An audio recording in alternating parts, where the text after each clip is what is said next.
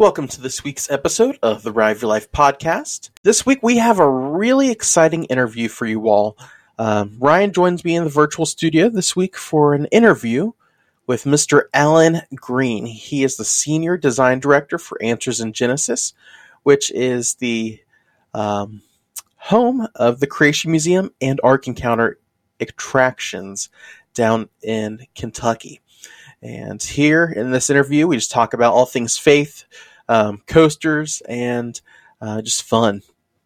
And uh, we'll be looking at that. We'll look at um, how he got his start with themed attractions, how he grew that love, uh, then um, some of his educational um, process of getting to where he is today at Answers in Genesis, and then he'll share with us some of the things going on at the Creation Museum and Ark Encounter. So you don't want to miss that. But uh, I do want to mention this. We have our first meetup of 2024 coming up, and it is to the Art and Design Studio at Answers in Genesis. Uh, Allen will be giving us a tour, absolutely free through the studio. We'll see some of the things that they're working on, uh, uh, look at some of the projects, like I said, and just get to see what goes into creating these two state of the art, top notch, well done um, crafted attractions. So you don't want to miss that. It is on Saturday, February 17th at 1 p.m. We'll be giving out the location here soon, um, but if you are interested at all in joining us for this um, special meetup at the studio, as well as visiting the Creation Museum following that tour, um, you can visit our website, rideofyourlifeministries.com, or look on our social media pages at Ride of Your Life Ministries. And there, there is a form that you can fill out that uh, just basically gets us a head count of what to expect for this meetup. So it'll just ask your name, how many will be in your group, what's your email address, and which attractions you would like to uh, be a part of. Would you like to just do the tour, or would you like to be a part of the trip to the museum? And again, that's just for our sake of knowing who's going to be there, and also um, could open a door for us to get a discount with uh, tickets and things like that. But if you could fill that out, it would be greatly appreciated. And I know this Saturday um, event that we have, this meetup, it, it's going to be a lot of fun, and I know you do not want to miss it. It's a one of a kind opportunity that uh, I don't know where you can get else. So uh, definitely check into that. But without further delay, let's go ahead and jump into this week's episode. And you do not want to miss a second, so go ahead and buckle up because here we go.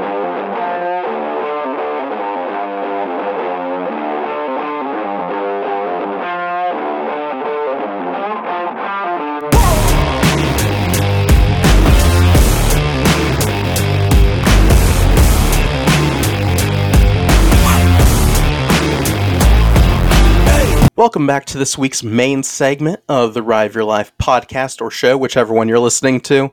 Um, this week we have a very special guest, and I'm very excited about this one. And um, I don't know how many times I told our guest this um, as we were getting ready for the, this episode. I, am so excited for this. I know you all will enjoy this. Um, tonight, today, whenever you're listening to this in the virtual studio, we have Mr. Allen Green. How you doing, sir? Good, good. How y'all doing? We're doing good. And uh, um, Allen, we're going to go ahead and get started here uh, by having you just tell your tell our listeners a little bit about yourself, who you are, and um, go ahead and share your testimony as well. Yeah, love to. Well, hey, uh, so nice to be on. Thank you guys for the invitation. My name is Allen. Um, I grew up in the Cincinnati area mostly, and I was blessed to grow up in a family where church was a priority to my parents, and so they made sure me and my siblings were there every Sunday. It didn't become real, though, to me until I was nine years old, and I had been curious, wondering about God and all this stuff I was hearing at church prior to that, and my mom just explained to me the basics that God loves me and made me, but that I'm a sinner and had disobeyed, but I could put my faith in Jesus, what He had done on the cross for me, and be forgiven of my sins. So, in my little nine year old mind and heart, uh, I did that. And uh, ever since then, it's been a crazy ride following the Lord, um, ups and downs, but He's continued to be so incredibly faithful and kind. And uh, today, I just love uh, trying to follow Him. Amen. And that's just awesome um, to see that and just the um, blessing of being raised in a Christian home. And um, that's awesome that you were able to have that upbringing. And um, before we get deeper into your story and where you are now, where the Lord's led you, your background has to do with a ride of your life, so to speak, of coasters and themed attractions. How did your love for coasters and attractions begin?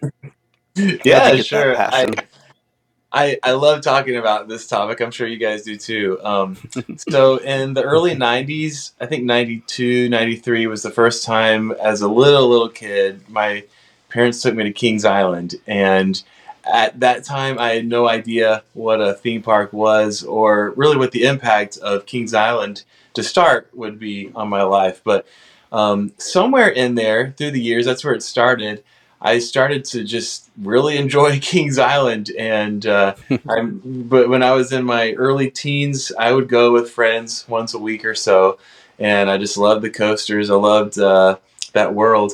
When I was in eighth grade, um, my mom set up this career shadow kind of experience with me and a friend, and so we uh, we got to hang out for a day with a guy named Tony Carvalano, who was big in operations at Kings Island at that time and so nice. that was about 20 years ago. And that was kind of my first experience to what the, the theme park world looked like from that perspective. I remember Tony walked us around the park, and uh, my friend and I, we were just in love with uh, every minute of that. So when, when uh, I became old enough for a summer job, I applied, worked at Kings Island in rides for four different seasons.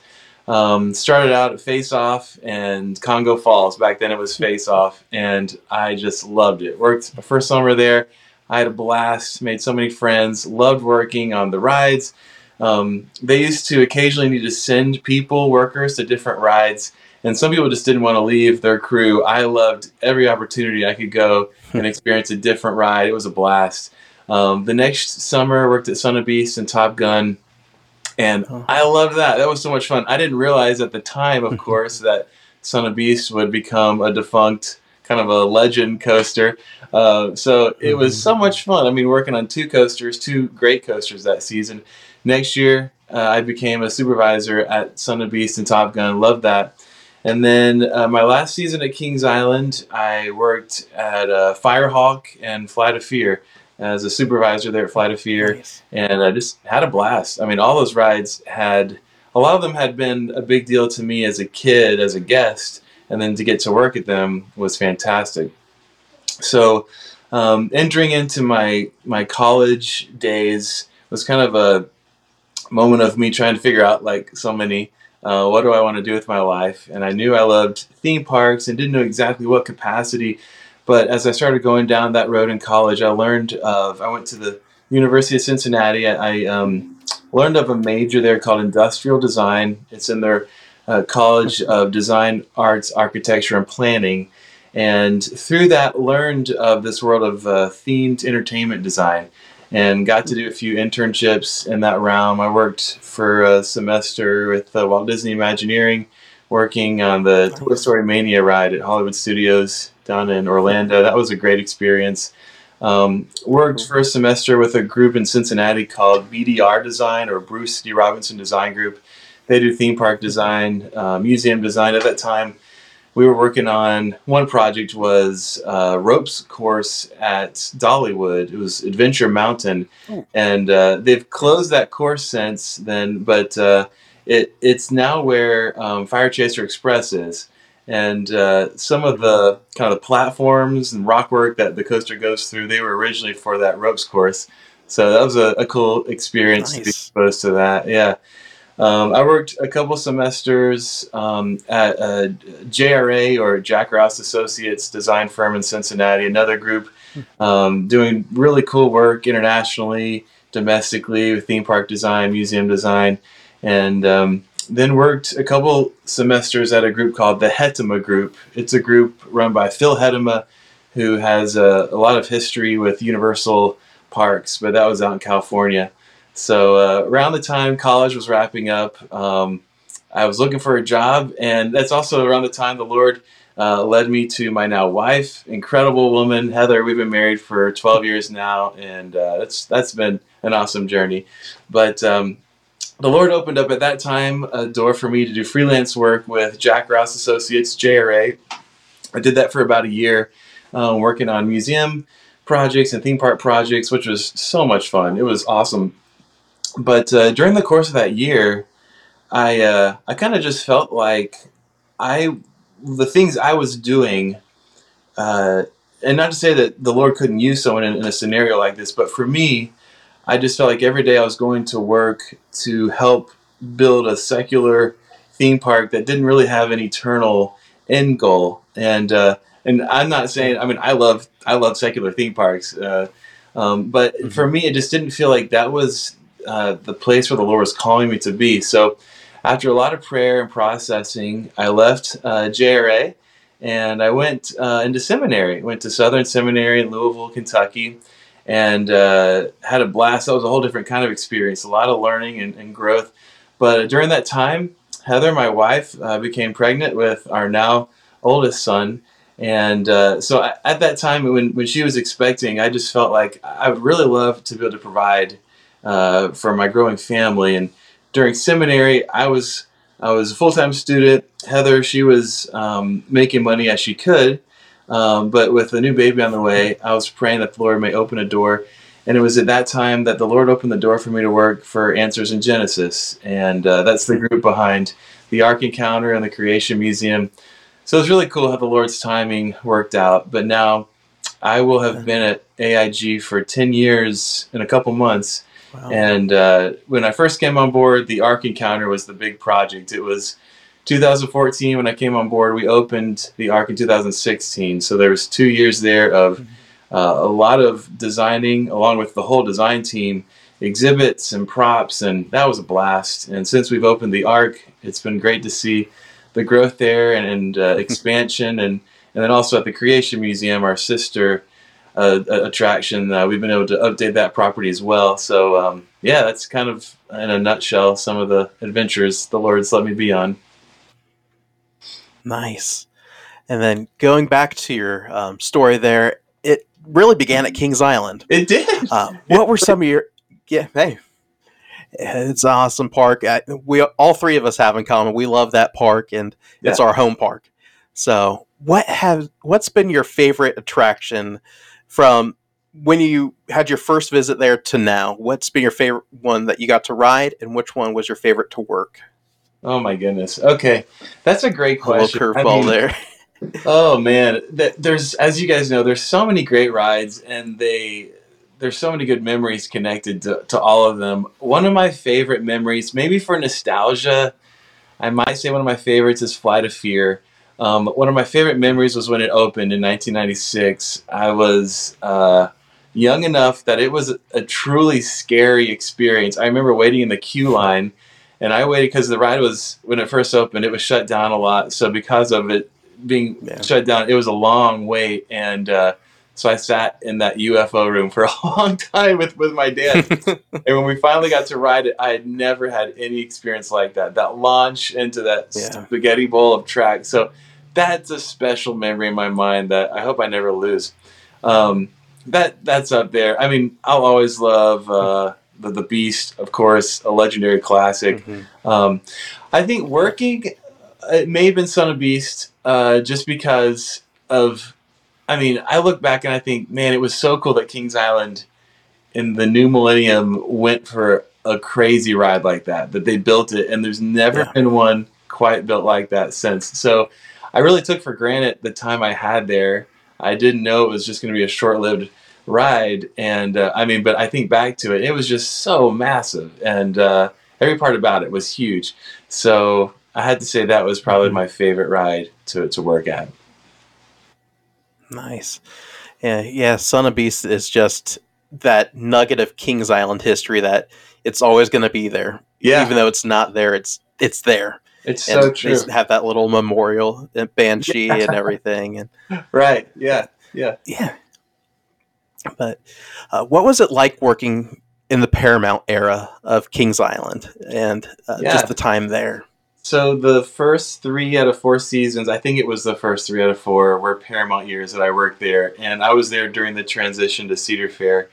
Um, I mean, I feel like those were some of the heydays of the Paramount times, mm-hmm. and I mean, so I was in the action zone a lot during that time, 2003, 2004, 2005 and um, I just felt like the action zone in particular was really working thematically at that time. I mean, Paramount had turned it, changed it from the Adventureland type theme to Paramount, and you know, with Face Off in Congo and Drop Zone, Top Gun, all these Paramount themes, um, they, it worked. Um, since then, I feel like now that area is a little bit of a in an identity crisis. Um, but Yeah. um, yeah, you know, Paramount was the the brand I grew up in at Kings Island, so I enjoyed the rides that embrace more of the Paramount um, franchise, like Outer Limits, Flight of Fear, and Tomb Raider, and Italian Job Stunt Track. Um, I've I've heard that the people who went there before Paramount and now have seen it come back to Cedar Fair, they appreciated it coming back to Cedar Fair, and and I can see now in hindsight how if you'd grown up with, without the Paramount brand, when Paramount came and took over, that could have been quite a shift. I mean, they for for better or worse, Paramount had quite an impact uh, that's still there to this day. Um, that in some cases it kind of messed up the original themed lands there. Um, so for me, I grew up in it and I enjoyed it. I remember when Cedar Fair took over. From my perspective, just as a ride operator, there wasn't a ton of changes. I think I remember there were some wardrobe things that changed a little. It was a little more strict. It felt like, but that was, I mean, a, a good thing in the big picture. They were wanting a high quality experience for guests, um, but it wasn't anything radical from the level I was at. It, it it felt pretty similar to what it did when it was Paramount. Yeah. Cool. And from a theme park designer attractions uh, mind, what has been the best themed attraction Kings Island has had? Whether it was a land, a ride, or what would you say is this is Hmm. probably the best that Kings Island has ever done? Oh, that's a great There's question. quite a few options. Yeah. Yeah, that's a great question. I mean, it's been fun to see in the times where Cedar Fair has even um, implemented some themed areas. I think of Adventure Port this past uh, Yeah. Season, or like Mystic Timbers. Um, but I think for Kings Island, in my mind, it's it's it's between Flight of Fear and Tomb Raider, and I think Mhm. I mean they're both great rides. I I may go with Tomb Raider. Um, Yeah. it- though it's that's a really hard call. But uh, I mean, both of them for a regional theme park, both those rides I think were really um, great, uh, great pieces of work. I mean, it's not Disney level, of course, Mhm. but um, Yeah. it was really cool. I remember when Tomb Raider opened. Uh, the year before it opened, Jeff Siebert, he was like the big PR guy there at Kings Island, and he was promoting this mysterious dark ride and I had no idea what to expect on opening day, and I was so excited. And they had the big cave there you go in, and it was such a mystery. And I was so impressed. Each level of the queue line, um, I didn't know what was going to happen, and the way the the doors like would slide open, and they had all those like figures there in the one part, and um, I, the ride itself to me was a little bit of a letdown. I was expecting, I didn't Yeah. know what to expect. Um, so the first time I wrote it, I was like, "Is that it? Is there, is there more to this?" Um, but in terms of this, all the theming, it was pretty cool. Uh, what what they did there with Tomb Raider, and uh, I wish that they would they would use that building for more than just a haunt maze for uh, Yeah. a couple months or so out of the year. Um, but yeah, that, that was a pretty cool ride. Yeah, and you kind of mentioned it that uh, actions go action zone is going through like an identity crisis right now. It's it's kind of like a just concrete slab. Yeah, If you could design that, redesign that area, what would you like it to be? And keep in mind, Six Flags might be coming in here I know. soon. I know. You know, that is so So- interesting. That is so interesting. So, um, I mean, as as you guys know, that area has seen a few different themes throughout its history. Um, uh, some of its earlier roots with more of this like African safari adventure theme, which I thought that was really cool. Um, and, and then the action zone, which when it opened, when the action zone became action zone, I think they pulled it off, and that was very cool. They embraced that. But when Banshee came in later, I felt like that was a moment that on its own, Banshee had a cool theme, but mixing it with uh, themes like Drop Zone and Delirium felt mm-hmm. like there's a bit of discontinuity, kind of this like haunted graveyard kind of thing in the middle of uh, action zone. And so now it's um, it's kind of hard to know what's the right next step. I mean, you could even make a mini land with the bat and the banshee. That's kind of this more haunted type area. Um, but you know, the whole Six mm-hmm. Flags Cedar Fair merger, I, I do not prefer uh, DC Comics coming into Cedar Fair parks. Um, I, and I really don't. But it is interesting. You could, I mean, if, if King's wanted to, that could kind of present a solution to some of the dissonance in Action Zone, because things like Drop Zone have kind of this big, uh, um, kind of in your face, vibrant feel, and then Banshee has more of this uh, solemn, um, uh, kind of that, that graveyard feel. There are characters like Superman and Batman that could kind of parallel those and could kind of tie the whole area together. It's not my preference. Um, I, at first, I would have thought it'd be great to bring back that adventure, um, kind of African jungly feel, but then uh, Adventure Port opened, and and so it kind of feels like that's covered now. Uh, so that's interesting. I I don't know what Cedar Fair will do. It's been cool to see them invest in theming. Um, at Kings Island and other parks, and I hope they'll do that. Um, Action Zone is a big area, so whatever you do, it may require a, a pretty big, I mean, retheme if you're going to really do that holistically. So it'll be fun to see what uh, what happens there. Yeah. And I've heard a lot of people throw out the DC idea yeah. as well. Batman making it Gotham City or whatever. Ryan Ryan has yeah. thought that too. Yeah, I I really, I kind of would yeah. be in support of it, but just to give it some flavor mm-hmm. because, see, unlike you guys, I haven't been going there quite as long. I started going. You know, I went there as a kid, like every year with my family. But once I started getting into coasters, I was 16 years old. It was 2016, and it was fine over there because uh, that we used to have fun mm-hmm. TVs mm-hmm. and they're kind of there, but they're not there, and we don't really know what they're doing with them. But at the time, they at least kind of had some cool pop yeah. music going on, and you at least had this like young, like active feeling going on yeah. In that area. But in recent years, I'm with the two of you. It is just yeah, it looks it's tired, awkward. and I would love, I would love to see a DC or I mean I, I don't know if this is logistically possible, but what if they just expand it? That would be Port? so cool. I mean, I would be all in support of that. I love that theme. I think you could mm-hmm. modify the uh, the identities of the rides in Action Zone to to kind of fit that. It'd just be a major land. I mean, if you combine Adventure Port with Action Zone, that's I guess like the size of Coney Mall, which I mean, maybe that's not yeah. too big.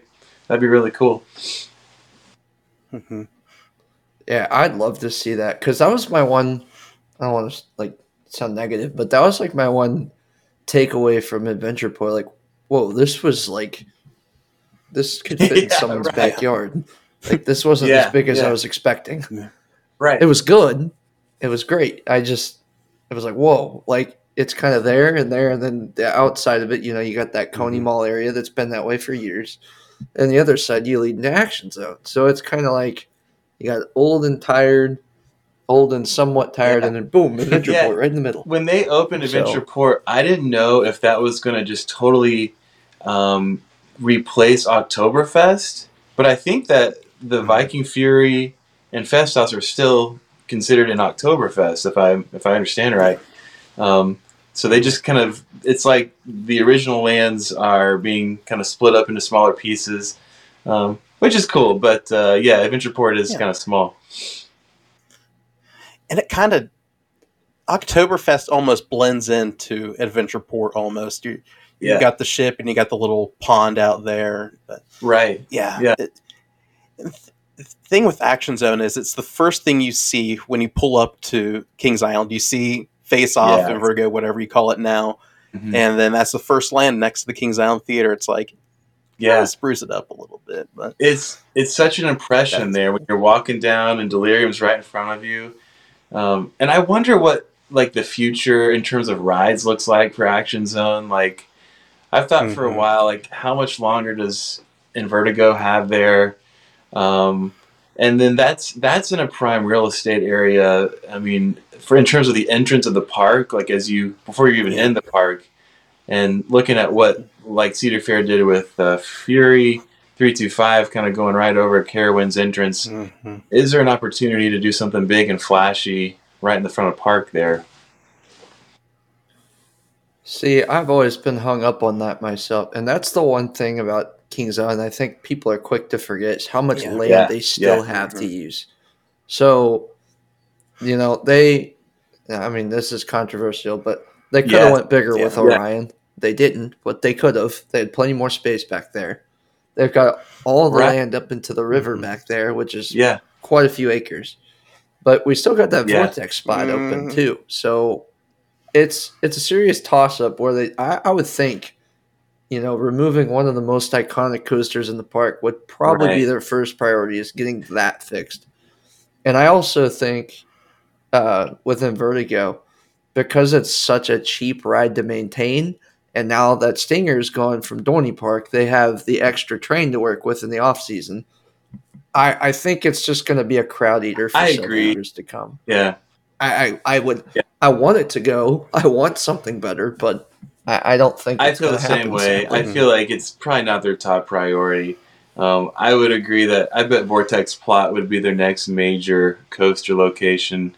And uh, Yeah. on, on Orion, I mean, I don't know all the considerations. I feel like if they had, just like you said, if they had turned that lift hill 90 the, the, the, the degrees and headed towards the Little Miami River there, they could have gone back in the woods and it could have been like the Beast, but uh, Giga Coaster style.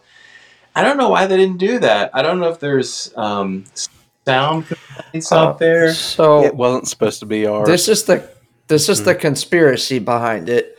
And for the longest time we were told that it came from California's Great America and that the reason keep in mind this is Yeah. 2020, 2021. Mhm. The reason why it didn't happen was because of some quote earthquake structural Hmm. issue debacle. And I think, you know, now that we got the news last year about California's Great Yeah, America being yeah. sold, it makes me wonder if that is the real reason that design was put Man, towards wow. Kings Island. So there's a whole can of worms. I guess no one's Yeah. going to really know, but I, I think after that purchase, that was kind of my green flag to kind of lean towards that. Sure. It would yeah. make sense. Yeah, that is so interesting. Yeah. Yeah, it the future for Kings Island is bright. You've got Camp Snoopy coming next year, Yeah. which is again that theming. Who knows how good it's going to be? Like Yeah. you've got all these other Cedar Fair parks with it, and uh, just that nice plot of land back there. But um, from Kings Island, that kind of grew your passion for the themed attractions industry, and going into college and doing that, and then even going to Disney to work on Toy Story Mania. So that's where your attraction experience began. And then let's move towards um, um, Answers in Genesis. Um, you got there. What was one of your first projects that you had with um, Answers in Genesis and even the Ark Encounter? Yeah. Yeah, so uh, I started working at AIG in 2014, and they were um, big into and continuing to grow in design for the Ark Encounter. The Ark had been promoted at that time, fundraising was underway, and so the design of the exhibits was, was a big deal. Um, I was tasked to design a number of the exhibits in the Ark. Uh, the, a lot of them have in common props. If, if you've been to the Ark, there's a lot of props. That was one of the first the first big things I was asked to do was to design a whole host of props, and through those, we're telling stories. We're telling a narrative about who Noah and his family are, what they would bring with them on the Ark. Um, so boxes and rope and bags and fabrics and mm-hmm. food containers and all kinds of things where we want to create uh, the most real experience we can because we believe the the biblical the biblical account of the, the flood is true and so I had never had the opportunity to spend years along with the whole design team thinking about Noah's Ark the real account, like what Noah had to bring with him, uh, what he would have wanted to bring with him to remember the pre-flood world, um, perhaps good things um, um, of, from God's creation. So, um, and I'll just add to that one little thing. So, um, this is really a testament to God. But my boss uh, at the time when I came on at AIG, his name was Patrick Marsh, and Patrick had worked mm-hmm. um, at Universal Studios in Florida um, the King Kong ride, the Jaws ride, and um, through some of the the internships I had done, this was all God orchestrating this, but I had met some people along the way who had worked with Patrick back at Universal, and that had kind of served to make that connection for for me to to uh, work at AIG. But uh, Patrick, he's in my mind, he's a legend. I mean, he's he's just so cool. Done yeah. so many amazing things. An amazing believer and just incredible designer. But he went to be with the Lord. It's been two years now. I can't believe it's flown by. Um, but his legacy, he was, he is. I mean, he he was uh, really kind of the Walt Disney um, uh, of AIG, taking our CEO Ken Ham's uh, vision and really turning it into the themed attractions that we have. His Patrick's legacy is continuing on uh, beyond his life here on Earth as we continue to open up new attractions that he was really the, the inspiration for.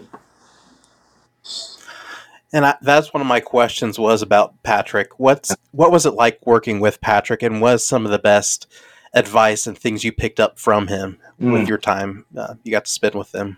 Yeah, I mean, it was like I to me being a theme park nerd, I felt like I got to go to work every day and be with like uh, Michael Jordan or or Elvis or someone that someone else would mm-hmm. think is like so cool. I was like, yeah. I get to work with Patrick Marsh, this like legendary theme park designer, and it never yeah. got old. Like he um, he's he just had such a uh, a big personality. Uh, he was passionate about high quality and about doing designs for the Lord. His heart for the Lord was awesome. I mean, he was so passionate. He could. Man he could be like a motivational speaker. He'd get our whole team excited about what we're doing. And he would always keep that vision in front of us about that what we're doing is impacting individual lives. People are coming and, and, and seeing things they've never seen before and coming into contact with the Lord, uh, with, with the, the, the, gospel, with scripture. And uh, so he was amazing. And I think so much of what we have at the Ark and at the Creation Museum are due to his dedication. I mean, his, his big thing, his kind of what uh, often he's remembered by is he would say, everything speaks. And that may not be original to him, but it was something that he ingrained in us. And the idea is that every detail counts. Um, and so for us in, in attraction design, that that means that we don't just get by with whatever we can open with and people won't even notice whatever. No, we, we go the extra mile to add those details uh, into all the exhibits, the Easter eggs, um, the historical features that maybe not everyone sees, but some people do. And I mean, that's the kind of stuff I love when I go to a Disney park or Universal park. All those little story elements added. Um, so he uh, he really kind of built in us that expectation for highest quality. Uh, so yeah, nice. And uh, what were some of the what was a favorite memory you had with him, whether it was a project or just um, working with him side by side throughout the day or just interacting with him? Oh man, there's there's a lot of of special moments. Um, it's funny, like this would be with anyone, but we didn't know when the Lord was going to take him, and so it, in hindsight, it made all the um, after the Lord took him, it made all just the kind of mundane, normal memories all that more special. But um, I mean, we would he would take us on research trips down to Disney and Universal, and I mean those are really special times. I mean, um, to to kind of see what he wanted us to see. Um, he would point out to us attractions uh, that worked well, that didn't work well, and it was a source of inspiration for the work that we do. Um, uh, there was a project we opened um, a year ago at the Creation Museum called Fearfully Wonderfully Made. It's a Sanctity of Life exhibit, and uh, I was kind of tasked to head that one up, and he was the one who asked me if I would do that. And I mean, that's a hmm. special memory to remember him sitting there and asking me if, if I would take that on. And of course, it was the whole team that brought it all together. But but there was some special encouragements along the way um, that he shared that it was just really special. Um, he would pray for our team, and he would pray with passion. I mean, he would pray. Um, uh, it was it was just really cool. Another one. Um, uh, we've we've had a number of different concepts for rides and attractions, and one of those is uh, is, is, a dark ride concept, and there it's it, the, the concept for it has evolved over time. But uh, we had a a ride group vendor come in from Japan and meet with us, and uh, Patrick, some of his history was uh, after he worked at Universal, he moved to Japan to do some theme park design over there before coming to uh, to work on the Ark and the Creation Museum. So it was really cool to meet this ride vendor group with Patrick. He could speak their language, kind of thing. They had some common uh, uh, kind of attractions they were aware of and had worked on together, and uh, just to be in in a meeting like that with him was was really special. So uh, I I think I caught a lot more from him than he officially taught. But now that he's gone, I think back all the time to like how would Patrick handle this situation or that design decision or I think back to him a lot. Awesome. And uh, with that, uh, I was going to ask about uh, Fearfully and Wonderfully Made. Um, we're going to talk some about your projects and what's going on at the Ark and Creation Museum, but go ahead and talk about that one while we're um, thinking about that. Sure. I mean, what's really cool about our attractions is there's we have a number of different exhibits, and um, with each one, there's a new opportunity for a different genre. Um, so this is just one of, of a lot. I mean, you, you, may know we have a lot of um, more historical or archaeological um, based um, exhibits. This one is not that. Um, so this is a sanctity of life exhibit, and uh, really, what it what it seeks to do is to show the gift of life and the amazing gift of life that God has designed, and to each individual human being. Um, a big part of the mm-hmm. exhibit was was really based on one of our PhD speakers. His name is, uh, is Dr. David Menton, and he would give for for years now. He he gave talks, um, speeches, teachings on the subject matter um, of of the sanctity of life. So we worked a lot with him, uh, which was awesome. And he went to be with the Lord around the same time Patrick did, which was kind of crazy. Mm-hmm. Um, so the the exhibit's kind of a legacy of, of of Dr. Menton from more of like a medical and message standpoint, and it's kind of a legacy of Patrick in terms of how to translate a message like that into an immersive experience. So the approach we took in the exhibit was um, it, it kind of centers around uh, a number of small scale, well, a- actual size in, a lot of cases, baby models, models of little babies from uh, from fertilization up to full term. And so, what was really cool, what I loved uh, especially about this project, was it was an opportunity to um, to show the message of God's design for life, but in a kind of like a theme park style way. So we have some cool special effects in there. We have Pepper's Ghost over 12 baby models where we're able to, to animate, overlay of these physical models, animations of different organs or developing features in each uh, baby, like a beating heart or skeletal structure or brain. That was so fun. I mean, that's like uh, inspired by Haunted Mansion and and uh, other. Yeah. Uh, at least that that that effect is.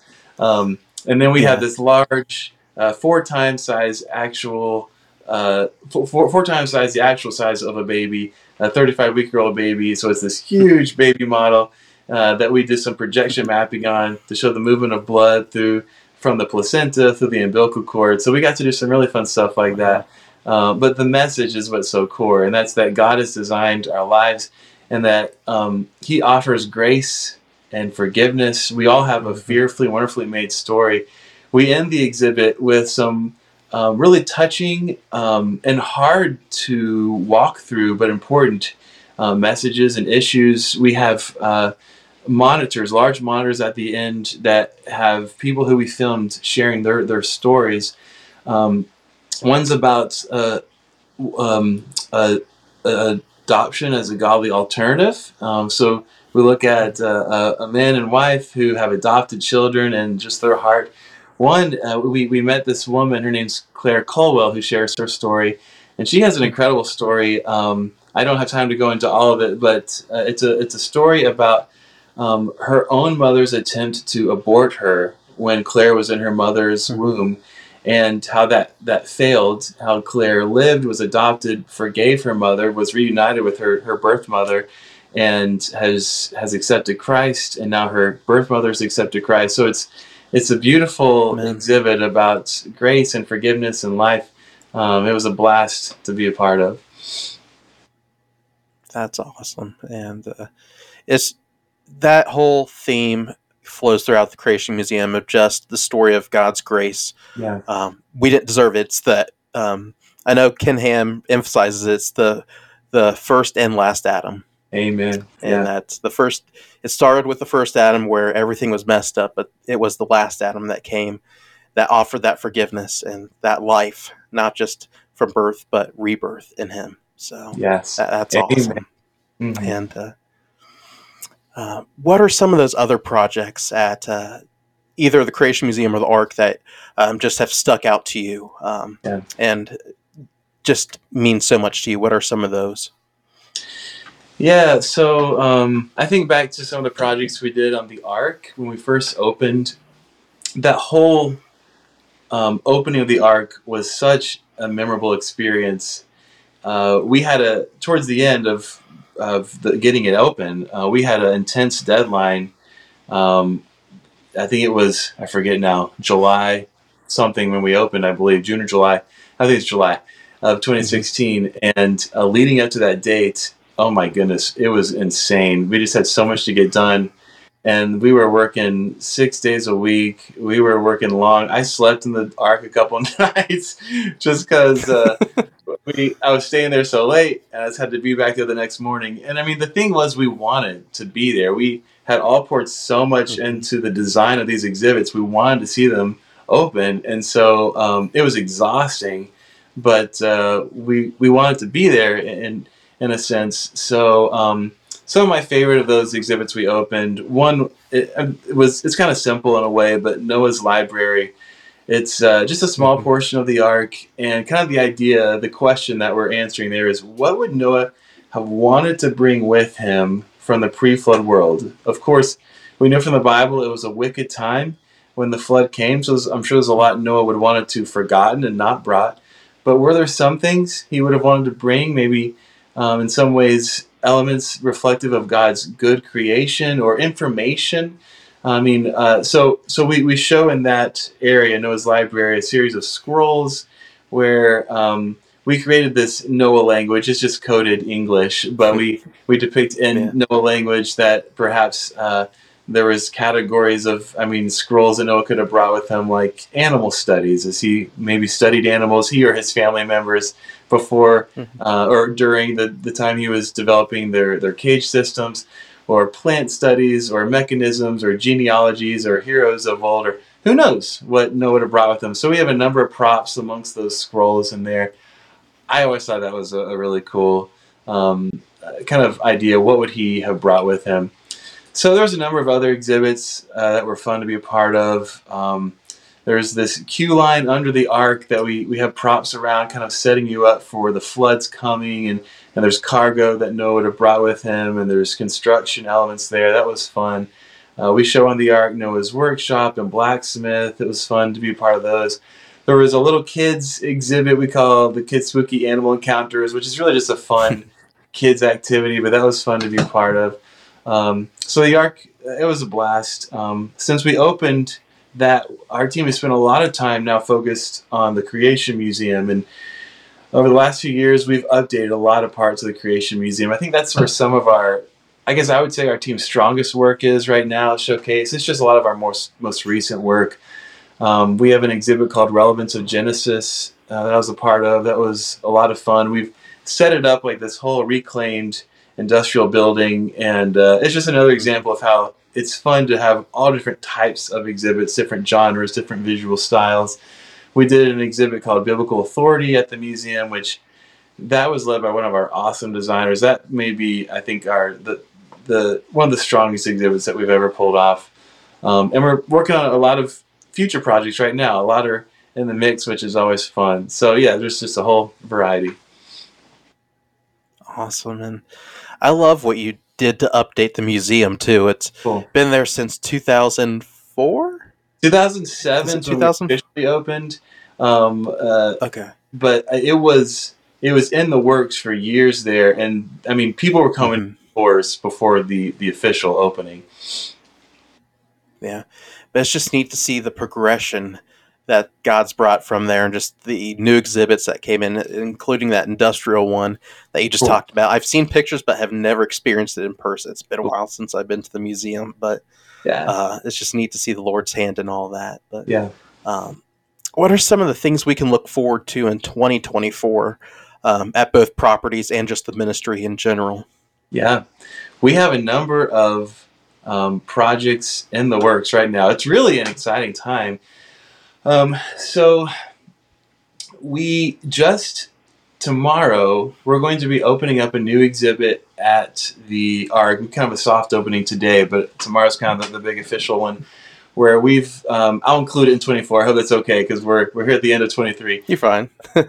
we were uh, we were donated a, a number of small model arks from around the world, and uh, it's so it's a display of these arks from around the world and how um, we all go back to Noah, and so the, the message of the flood. Um, is we all have a connection to it, so it's cool to see how the ark has impacted cultures around the world. So, uh, our team's put together a beautiful um, exhibit based on on those that opens tomorrow. Um, we're working on a uh, Protoceratops exhibit, which is that's a kind of dinosaur. Which this exhibit will be coming to the Creation Museum, and um, it will be showing uh, kind of a drowning scene, uh, which is trying to capture kind of a, snapshot in time during the flood, showing uh, rapid fossilization. Um, so our teams are working on these incredible Protoceratops sculptures. Um, both our content team to make sure the anatomy is correct, the the artisans, the fabricators, they're all pulling this together. It's going to be so so cool. So looking forward to that. Um, also at the museum, we have an area towards the end of the whole museum experience called Palm Plaza, and this is an area where guests can kind of get a bite to eat, sit back, relax. There's some auxiliary exhibits, and we're working on a show for this space right now. It's not like a theater show. It's more of we, we've kind of thought of it kind of like you know how the Festhaus at Kings Island has that uh, Glockenspiel kind of a show out front where the characters come out every every once in an hour. It's that kind of a thing, just not that theme, Okay. but it's that kind of style where uh, you'll be sitting at the at the museum in Palm Plaza dining, and then all of a sudden the lights will go down, and there'll be this really cool projection on the wall. And uh, some interactive features throughout the room. Uh, there'll be some windows Nice. that their shutters open. So we're working on that, and so that should be a lot of fun. Uh, but then we're also working on some projects that uh, we won't be opening in 24, but they're long, uh, long-term projects that uh, we'll, we'll be actively working on during 24. So um, these are things like uh, we're, we're uh, opening a new welcome center at the Ark Encounter. This will change guests' first experience of the Ark. It'll mean a new bus drop-off location that we we bus people from the parking lot to the Ark and so we'll be rechanging that whole first experience. Um, it'll be cool. I mean, it's when you hear of Welcome Center, it's kind of like, yeah, okay, but we have some really cool immersive uh, themes, a lot of fun, a lot of cool stuff in mind with that. And um, right now, construction has just begun.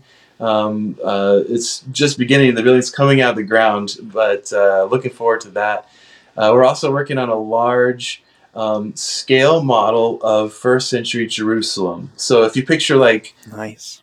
human figures like this big, uh, one to one hundred scale, but the model will be very large for a diorama. It'll be about thirty five feet by fifty five feet. We'll have uh, some pathways that go through the middle of it, so you can kind of appreciate different elements. But this is first century, so the time of Jesus. We'll have uh, Herod's temple will be a big part. Golgotha. Um, so it'll be a big new um, feature that our team is working actively on right now. It's just it'll take years to, to, to do that. And then beyond that, we have other other dreams of future things. And the further out we go, you know, there's always it's it's uh, things could change, but um, in terms of Yeah. big picture plans, but um, reaching the next generation is a big theme in our minds, and so we have that in mind as we're looking at what attractions we could um, develop. And I'm excited about about all those kind of future projects. Awesome. And like the Bible says, where there is no vision, the people perish. And it sounds like uh, Ken Ham and the team at Answers in Genesis have got that master vision plan. And it's cool to see that unfold and just little things here and there. Even just um, the Palm Plaza area getting that uh, revamp and that addition is it's just neat. So Cool, very cool, keep it up, guys. There. awesome. awesome. You're making me excited to get Me back too. because I have actually, uh, in 2017, shortly after I became a Christian, I went to my first ever Christian concert, which was Winter Jam, and the way the way my youth pastor at the time set up our retreat, it was supposed to be our winter retreat, and we were going to go to Perfect North the next day, and uh, that weekend it got into the 60s. it was crazy, but it got into the low 60s. So we tabled that, and we ended up going to the Ark Encounter the first half of the day before Winter Jam, then the concert. And when I went to the Ark, I, I had no clue. I was like, the Ark Encounter? And they're like, yeah, it's the way it was described to me was like, it's basically this big model of the Ark. I'm like, "What, they got animals inside or something? And I I go in there. Well, first of all, I walk up to it.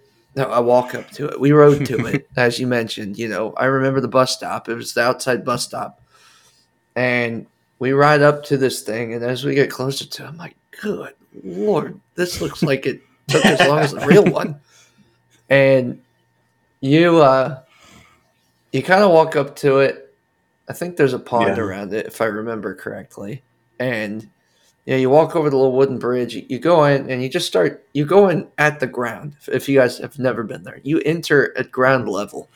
So it, it's like walking into something you don't even know what you're about to get yourself into, and it's oh, it's so intricately done that you don't realize it's going to be an entire museum when you first walk in because you're going through the very first thing you experience is what he had Allen had mentioned earlier is the you know Noah and like the plans and the progress and how he got the animals together. And there's little cut cutouts that's not the right word. There's uh I guess sculptures of all of the figures.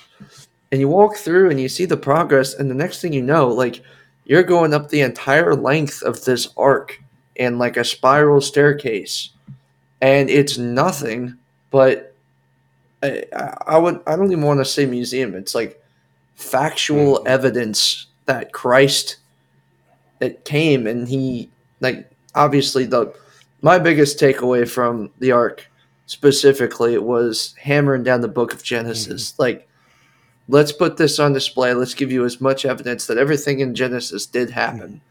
Hmm. And it's incredible. Like I need to go Yeah. back and eh, I just figured I'd share that for those who probably have not been there because a lot of people I know haven't and it's sad Yeah. Cool. And man, just the Ark Encounter. I remember the first time I went there too. Just the scale of it. You read the dimensions in the Bible, but to see those dimensions before your eyes is just like wow. and uh, it's a it's a park of biblical proportions, and uh, man, it's it's so neat. And it's one of those. I haven't been to the Ark or Creation Museum in quite some time, and I do want to get back out and see that all. Um, so, if you're listening to this, I've never been to either uh, one of these amazing attractions, I strongly encourage you go see it. it it's worth your time. It is worth um, the money that you pay to get into there, and it, it, it's worth it's worth it.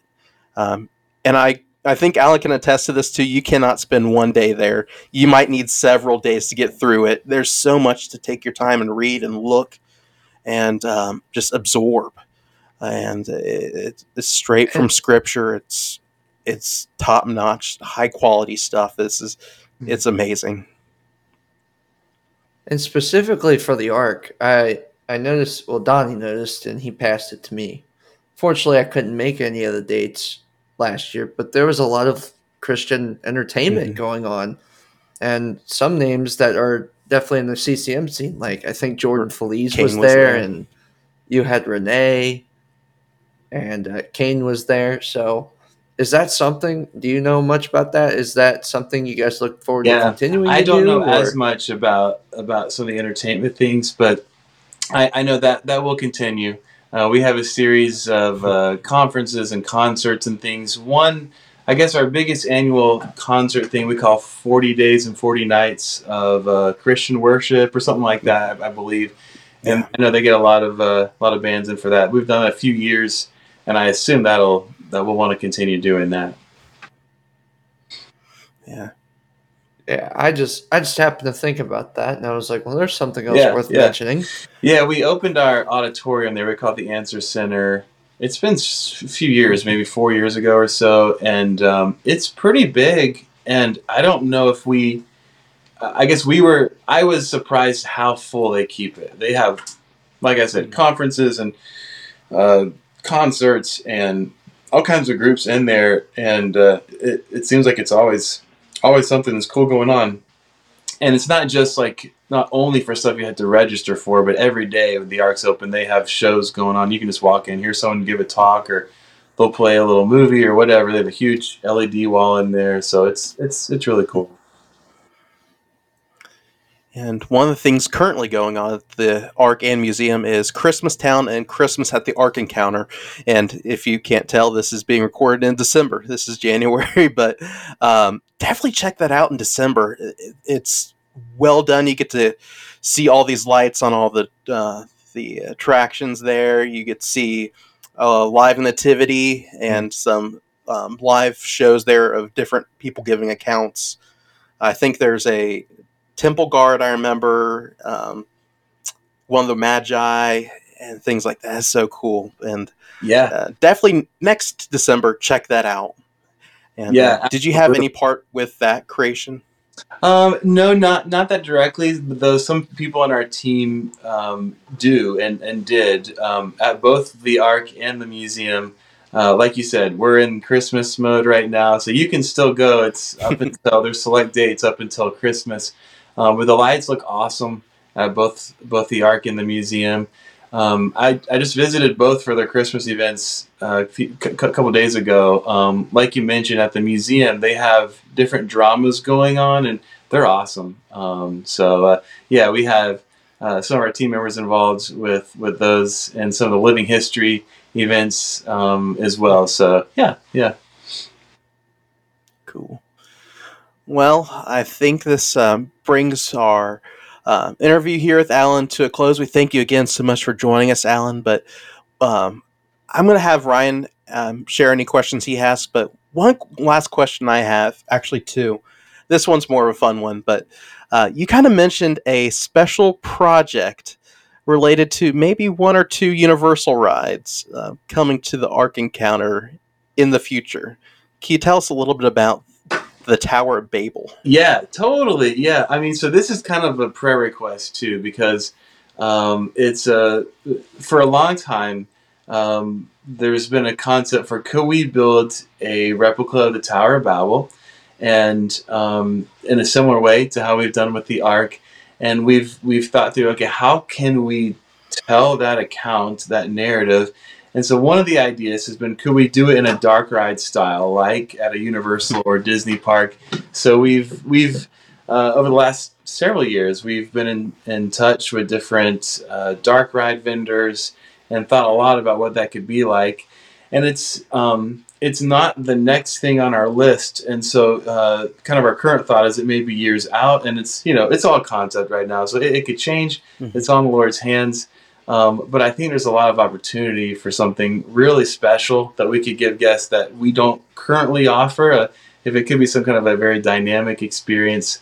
Um, so we're definitely learning from Disney and Universal, looking at uh, trends and thinking of how uh, we could be innovative and communicating uh, a message that that shows the historicity of the Bible and the Tower of Babel, but also what we call the one blood message, and that is kind of taking that narrative all the way to the New Testament to the message that Jesus died for people of every tribe and tongue um, and, and and nation. So as people dispersed long ago from the Tower of Babel, Jesus died for people of all those different uh, tribes who left from there.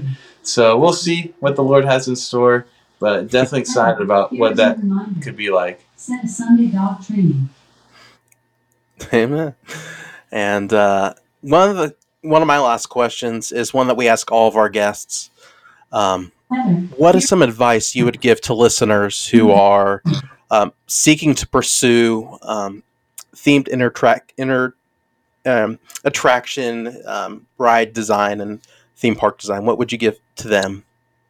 Yeah, that's a great question. Um, I can only speak about the one life that God's given me. I'm sure there's a lot of different routes. Mhm. I mean, uh, really, I would say pursue what you love, what you're interested in, what God has put on your heart, and always make connections whenever you can. Um, not in a annoying way, but uh, if you have opportunities, um, uh, those can always go a long way and you never know how even years down the road those will come back and and be a benefit so the lord's in all that um, i mean for me Amen. it looked like um, going to college and pursuing a degree that i enjoyed with a mind towards how i can apply that towards the themed entertainment industry and um, and and and seeking to kind of network with people in that world um, I, I have a friend who took a different path than me. He's a ride engineer at Disney now, and uh, but his story in some ways has parallels. He's he's doing engineering. I'm doing design, but we both were passionate about what we loved and and uh, sought to grow. And and that a lot of people that I work with today. I mean, some went to college, some didn't. Some are way more gifted than me, and they never went to college. So that's not like college is a mandatory thing, but I mean, I think some of the common denominators are just uh, pursuing what you love, always seeking to grow, and and reaching out to those around you who are just a little a step ahead of you in in your journey and seeking to learn from them. Amen. Then go ahead, Ryan, if you have any other questions, comments, or anything. That was a lot to take in, but I, I think one of the things that, honestly, what she just said, you know, college not being mandatory is something that a lot of people get twisted nowadays. Uh, I know plenty of people who go to college and you know they'll take anywhere from two to six years to get this or that type of degree, and they'll end up getting beat out by some guy who's Yeah, just simply better at the that's job right. and they might have just been a high school grad. And um, you know, it's as someone who's I wouldn't say in the theme park industry, but very similar entertainment for sure. How, oh, I mean, with mentorship, were there ever times where you were just like, well, first of all, I guess let's ask this question. You, you did I- I did, yeah. Okay, so were there were there moments even with college where it was just like you felt like like the you're at a dark place, you know, like you're hitting a dead end. I apologize. I'm on four hours of sleep right now, guys. I'm just gonna be completely honest. It's been a long work day. So the words are hard to come up with, but uh you know, I kind of ask this question every episode, and were there moments you felt like you were going to Mhm. give up, and how did God get you Yeah. through that? If so, there, I think that's the Yeah. best way to. Oh, look at that's a great, great question. I mean, um, one of the big answers for me was in college. I was blessed to be surrounded by a group of believers. Uh, I I got involved in a college ministry and in a local church, and there was definitely hard times in college. Um, but the the friends around me, I mean, that was as that shaped me as much as all the classes and stuff. I mean, and and more so. I mean, uh, I'll forget a lot of the stuff I learned in school, but the the stuff I learned from being with other believers, having a place I could pray and share my needs and get prayer and and uh, just worship the Lord together with other believers. That was life changing to me and still shapes my life. Uh, just thinking about those those times with uh, college friends. I lived in a, a house there with other believers, and we would, I mean, pray for each other, worship together. So that was great. Um, but uh, yeah, definitely hard times. Um, there were some confusing times, and that's a, that is a college is such a time, or just that age range uh, where you're thinking about what's your purpose in life, what has God made you to do. I struggled with finding what to major in, and that was hard. I mean, because I didn't know. I, I knew I, I was interested in theme parks, but some of those earlier um, months of college, I guess I was just trying to figure out what does that mean. Do I want to be an engineer? Do I want to do uh, something creative? And so just praying through all that uh, was was trying. But on the other side of it, I just see the Lord's mercy throughout all of that. Man. Yeah, and the the biggest takeaway I get from that is community is Yeah. extremely important Oh, yeah. as a believer. And when you don't have those things and making sure that your community isn't just living a label too and that they're actually Mhm. trying to uplift you and hold you accountable. Those are important things. Because I mean, I'm not going to sit here and explain the whole story, but you know, I'm a college dropout and uh, that's the difference between me and a lot of other people. You know, I had a lot of friends go to college. One became a nursing major, one went to sports medicine, one did this, one did that. And, you know, here's Ryan, you know, I've, I had Asperger's at the, I mean, I still have it. And it was a challenge because I was just like, I don't think college is for me because I barely keep up with my homework in high school. But my grades were decent because I was solid at taking tests. Not great, but not bad. And I went, uh, I, I kind of thought the Lord was calling me into direct ministry for a time at Cedarville University. And I went and applied and actually got rejected. And it was because my ACT score was low. And, you know, me being the type of person I was, I was like, well, there's no way I'm going to pay and get this test back up. I mean, that's all stuff I don't even know anyway. So I just asked the Lord, I'm like, where do you want me to go with this? And went to a community college, tried my best, flunked out. By the grace of God, uh, we'll just say miracles happened to where I didn't have to pay for it. And I walked away from that semester knowing, like, okay, this isn't where God wants me. And it's it's the tall tale. Like, I there's no such thing as failure. I think God always has a purpose and a plan for everyone. And I don't think anyone should get discouraged. And I um, all that to say like I support what you said there. It's it's an important message. Um, and especially following passions. I feel like that's something in today's world we get kind of caught up in this idea of social slavery to an extent where it just feels like you go in and do the same thing over and over again and you can get burned out and that's why we really need the lord to um, hold us accountable. So those are all just some thoughts i had to bounce off of that. Uh, i've already bounced off my thoughts on the Ark itself. Um, honestly i mean we could sit here and talk Kings Island for hours on end but in terms of this podcast, I don't think I have any further questions. All right. Awesome. But uh, thanks again, Allen, for joining us tonight uh, here on the Ride Your Life podcast. Um, uh, let's end it this way. Uh, go ahead and share with our listeners how they can um, get connected with the Ark Encounter, Answers in Genesis, and uh, just some of the things you're doing. Uh, Sure. How they get tickets and all that stuff. Yeah. Well, thank you guys for the invite tonight. This was so fun. I really enjoyed Absolutely. it. Um, Yeah. Yeah. Uh, if anyone's interested to come and visit uh, Northern Kentucky, we have the Ark Encounter in Williamstown, Kentucky, and the Creation Museum in Petersburg, Kentucky. Those are our two uh, uh, attractions we invite you to come and check out. We also have a lot going on online. I mean, we have, if you go on answersingenesis.org or on Facebook or Instagram, we have updates and posts about a whole host of things, but they include our projects.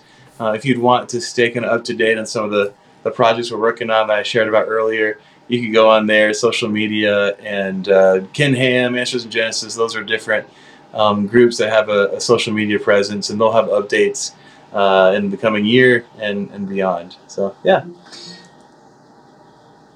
Awesome.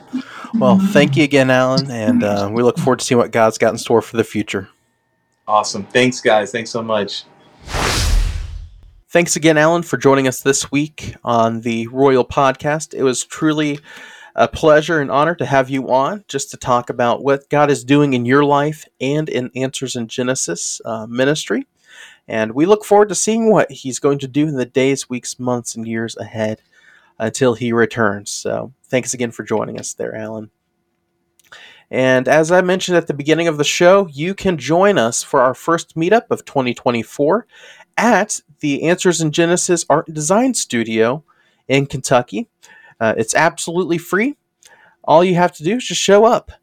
But we do encourage you to go ahead and check out our social media pages and website to sign up, uh, just to help us get a head count of what to expect for that day. And then following that tour, uh, which is absolutely free, we'll be heading over to the Creation Museum, which requires a ticket. So, uh, by helping us get a head count of who's coming, uh, that could help us potentially with getting some kind of discount on tickets. So uh, we need 15 plus to get that discount. So every single um, notification of you coming helps us out greatly. So uh, if you have any more questions or anything like that, feel free to reach out to us, and I'd be glad to answer any questions you have and clarify anything that needs to be clarified. But again, that's on Saturday, February 17th at 1 p.m.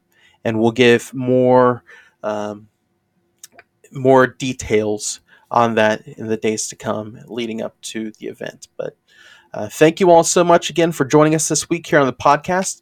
And be sure to subscribe on all your favorite podcast streaming platforms, including YouTube, um, so you don't miss an episode.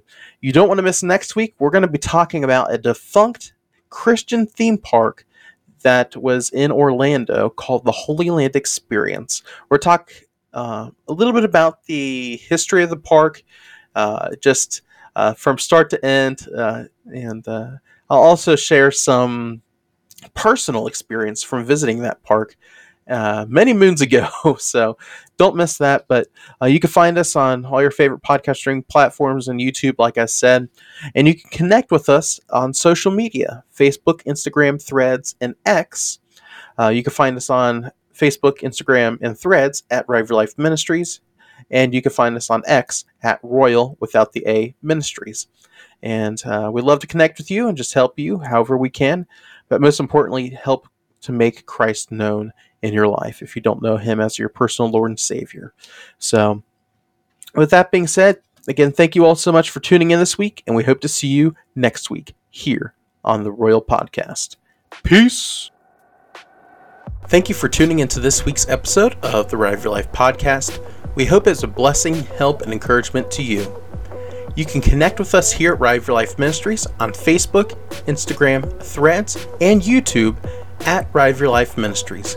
You can also find us on X at ROYL Ministries, and that's ROYL without the A. You can find us on our website at rideofyourlifeministries.com, and you can text us at the ROYL Hotline at 513 285 8319. And again, that is 513 285 8319. We'd love to hear with you and connect with you and help you in your walk with Christ. You can also find us on the Fruitful Radio at the ROYL Show each Tuesday and Thursday at 7 p.m. Eastern Time. We take the best of the best from the podcast and bring it to you through the radio waves. Be sure to give us a five star rating on your favorite podcast streaming platform and also leave a review so that the word gets out to those who need to hear it. We hope you all have a great week and we will see you next Monday. God bless.